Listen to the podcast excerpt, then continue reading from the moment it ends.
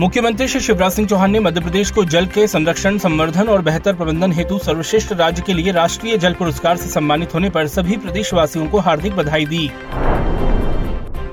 मुख्यमंत्री श्री शिवराज सिंह चौहान ने समाप्त भवन में माननीय प्रधानमंत्री श्री नरेंद्र मोदी जी के 27 जून को मध्य प्रदेश आगमन के लिए जारी तैयारियों की समीक्षा की और आवश्यक दिशा निर्देश दिए।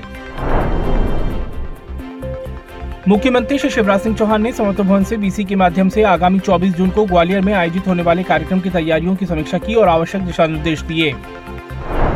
मुख्यमंत्री श्री शिवराज सिंह चौहान ने कहा है कि प्रधानमंत्री श्री नरेंद्र मोदी जी ने मन की बात में कटनी ज़िले की हमारी बेटी मीनाक्षी और अन्य बच्चों की प्रशंसा कर उनका मनोबल बढ़ाया है। इससे दूसरे बच्चों को भी नेक काम करने की प्रेरणा मिलेगी। मुख्यमंत्री श्री शिवराज सिंह चौहान ने आज स्मार्ट उद्यान में जामुन, खिरनी और पीपल के पौधे रोपे। मुख्यमंत्री जी के साथ नेशनल को incharge policy and research and training के श्री शुभित शर्मा समेत अन्य ने पौधे लगाए। मुख्यमंत्री श्री शिवराज सिंह चौहान ने निवास तिथि सभा कक्ष में सन अठारह सौ सत्तावन के प्रथम स्वतंत्रता संग्राम की नायिका वीरांगना रानी लक्ष्मीबाई जी के बलिदान दिवस पर उनके चित्र पर माल्यार्पण कर नमन किया। मुख्यमंत्री श्री चौहान ने निवास स्थित सभा कक्ष में महान राष्ट्रवादी चिंतक व विचारक के एस सुदर्शन जी की जयंती पर उनके चित्र पर माल्यार्पण कर नमन किया।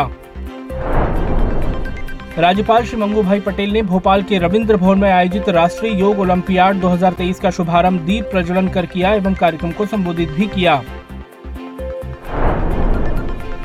मंत्री डॉक्टर मोहन यादव ने उज्जैन में आयुष विभाग द्वारा 55 लाख से अधिक लागत से बनाए जा रहे शासकीय होम्योपैथिक औषधालय के नवीन भवन का भूमि पूजन किया।